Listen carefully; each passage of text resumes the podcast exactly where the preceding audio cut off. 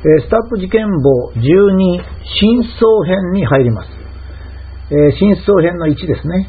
小保方さんは誰に迷惑をかけたのかということについて、え、書きました。え2014年4月の8日に行われた小保方さんの記者会見でですね、小保方さんは何回も頭を深々と下げて謝っておりました。理由は自分が未熟だったからという理由ですが、小保方さんは実際誰にどういう迷惑をかけたんでしょうか。未熟というのは人間が謝らなければならないことなんでしょうか？彼女は29歳という若い年齢で研究リーダーとして新しい細胞の研究をし、えー、そしてどうも外部からの刺激で初期化される細胞があるらしいということが分かりました。まあ、現在細胞を初期化させようとすると内部の遺伝子に手を入れなきゃいけないんですがそうじゃない方法が分かったということを思ったんですね自分ではご自分でそう思ったんですね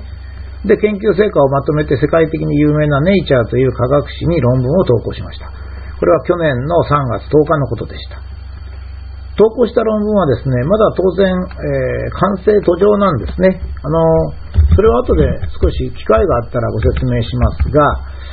未完成なところももちろんあるわけですね。それからやや不十分な記載もあったわけですけども、全体としては価値があると認められて、厳しい査読委員の審査を通って、まあ、同年12月20日、アクセプトまでこぎつけました。えー、論文はミスがないから掲載されるというものではありません。論文はですね、ミスがないから掲載がされるというものではありません。その論文のどこかに価値があれば掲載されるというもので、原点主義ではないんですよね。あの、これ論文を出され、よく出した人はお分かりになると思いますが、特にアメリカの論文、イギリスの論文はですね、ミスはあまり言ってきません。まあ、まあ、言ってはきますけど、直してくださいぐらい言ってきますけどね。むしろ 価値のあるところに注目してくれます。だから、まあ、逆に言えば、ミスがあっても通ってしまうっていうところはあるんですね。まあ、日本のあの論文は結構ミスに厳しいですからね、逆になるわけですが。で、もう一つはですね、論文を提出するっていうのはですね、黙って論文を書かなければ自分や自分の組織しか知らない知見をですね、人類に役立てるために誰でも使える人類共通の資産、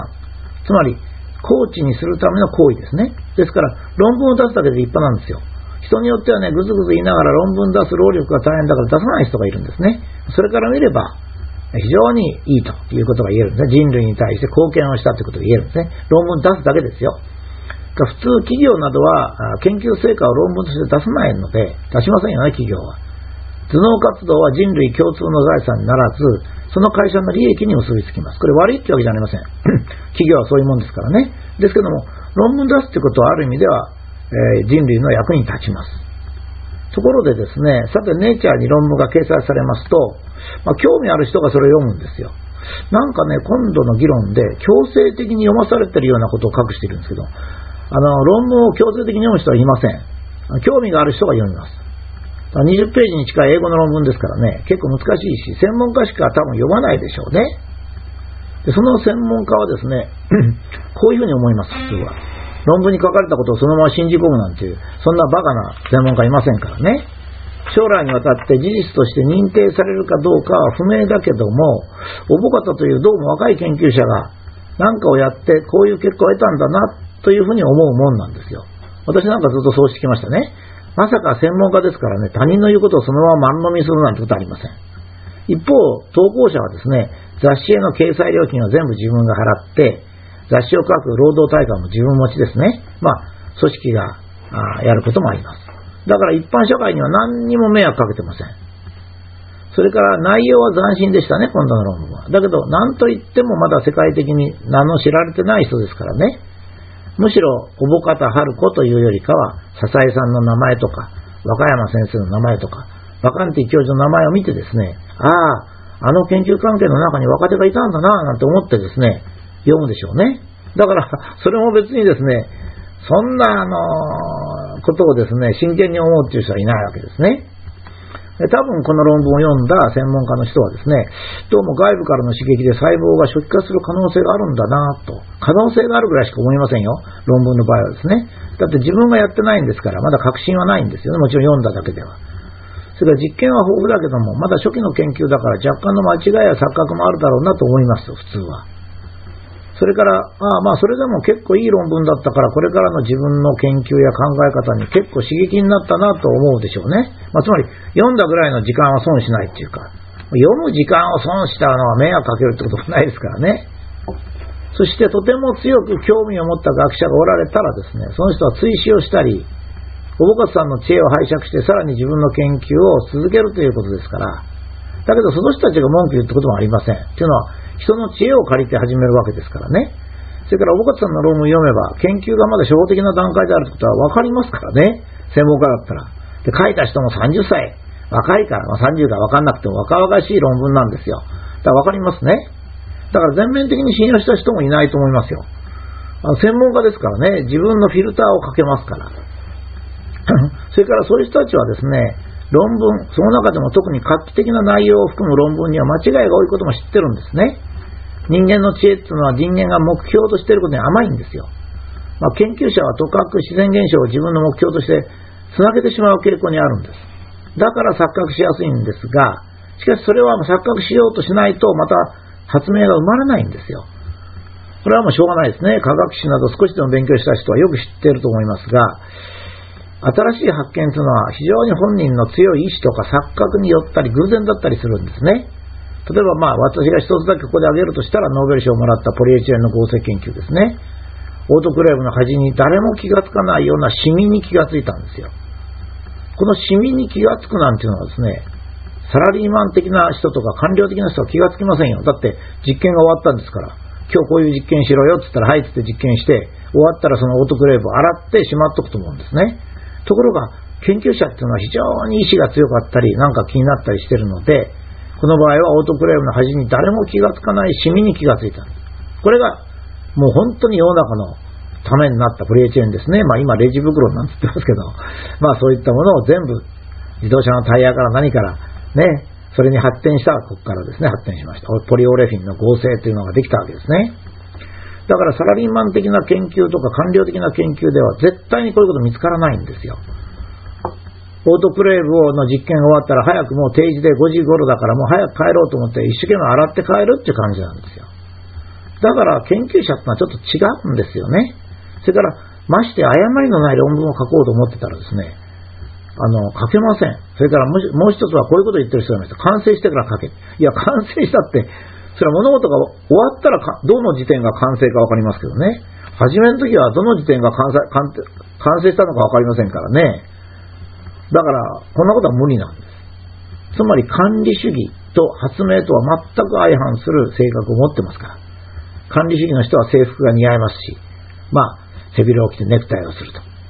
白いワイシャツを着ると。まあ、管理主義ですね。それから発明っていうのはやっぱりジーパンが似合うんですよ。